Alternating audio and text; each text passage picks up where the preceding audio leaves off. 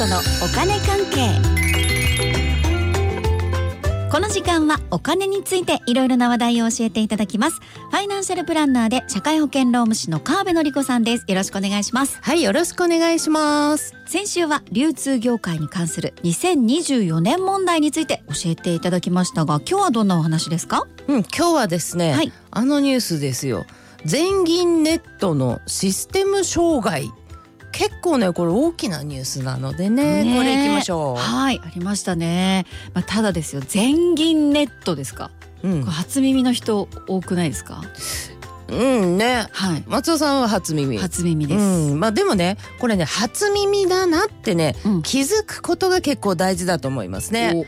おそこでね、あの、何なんだろうってなるじゃないですか。うん。だからね、うん、これね金融関連のシステム障害って時々聞くよねみたいな話そういうレベルの話じゃないんですよ。うん。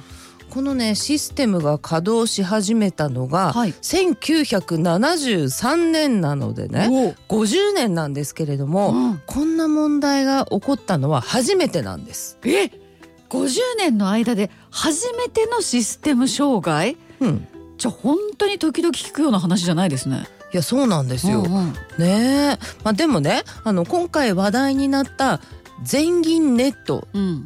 とはっていうのをね。そうそうそう。ですんそうそこです。そこ知らないとえそんなすごい話っていうのもね分かんないと思いましてね、うん。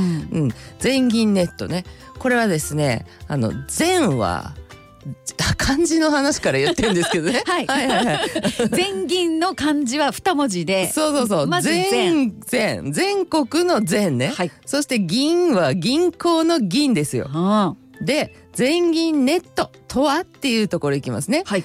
一般社団法人全国銀行資金決済ネットワークの略称なんですよ。長い。長い。うん。まあつまりはあれですか、うんこいろんな銀行のうん。何かかなみたいな。まあそういう感じですよね。長いけどなんかですよそれ。で全銀ネットっていう略称があってね。まあねそうですね。はい。であのいろんな銀行っていうのはねもうねいろんなとかいうレベルじゃなくってもう日本中のもうほとんど全部と思ってください。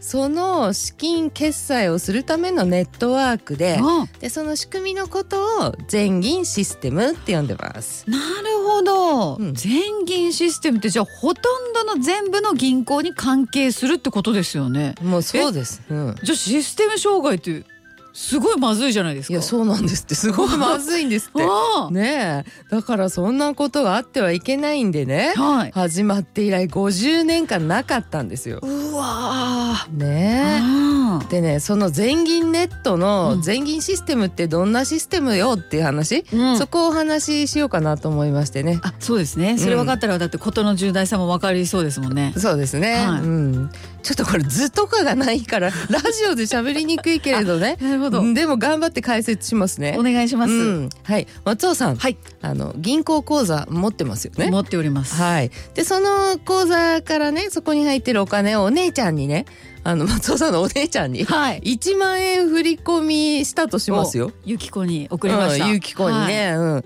であの松尾さんの持っている口座の銀行の人がねはい。うん飛行機に乗ってお姉ちゃんの持っている口座の銀行に1万円届けに行くわけないじゃないですか。はい。ねえじゃあなんで？なんでね？お姉ちゃんの口座に即時1万円入るんですか？まあそれはなんかね、うんいろいろあるんでしょうね。いやそうなんですよ。それですよ。それ。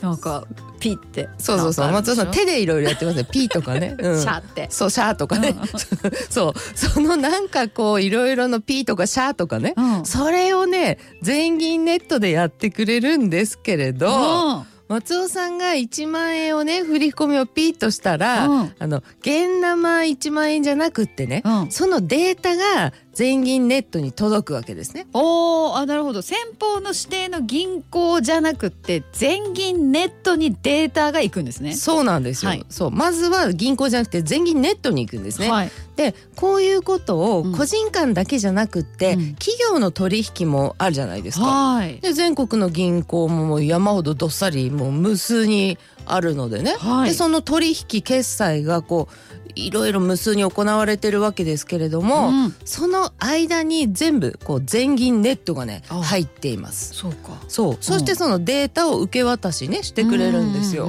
あじゃあもう全国の銀行にとってその全銀ネットっていうのはもう超重要じゃないですか。うん、まあ個人とかまあ企業にとっても重要ですもんね。うん、そういうことになるんですね。だから全銀ネットこれ重要なんですこのシステム障害ほんとえーって話になるんですよ。はい。ねえまあでもね松尾さん、あの全銀ネットに送られたのってデータじゃないですか。そうですね。うん、でそのお金の決済ってどうなると思います？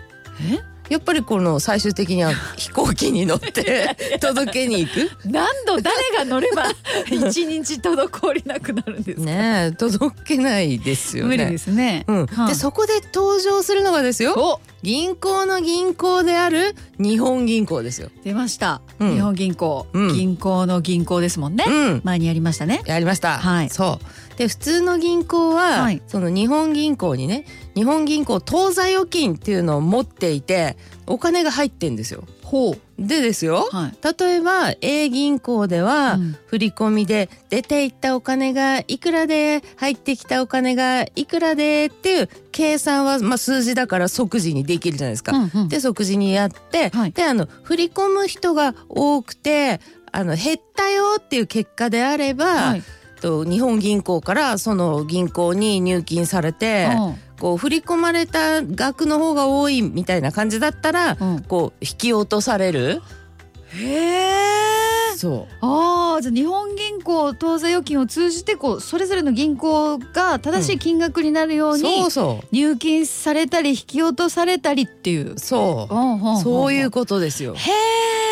だからこの銀行と銀行のお金のやり取りをするためにはこの日本銀行当座預金を使うんだけど、はいその間に全部入ってくれるあの銀行と銀行の間だけじゃなくて日本銀行と銀行の間にもねうん。入ってくれるっていうのが全銀ネットさんででその仕組みのことが全銀システムって呼ばれてると。うわーうんえそしたらだって全銀ネットでシステム障害なんて言われたら、これもうみんなが困るってことじゃないですか。いやだからそのニュースだったから大きいニュースだったっていうのも 理解できますよね。そういうことなんですね。そうなんですよ。だから最初にねあの時々あるよね、そういうなんか聞くよねみたいなレベルのシステム障害みたいなうんそうそうそう、うんそういう問題じゃないって言ったのはそこだったんですよね。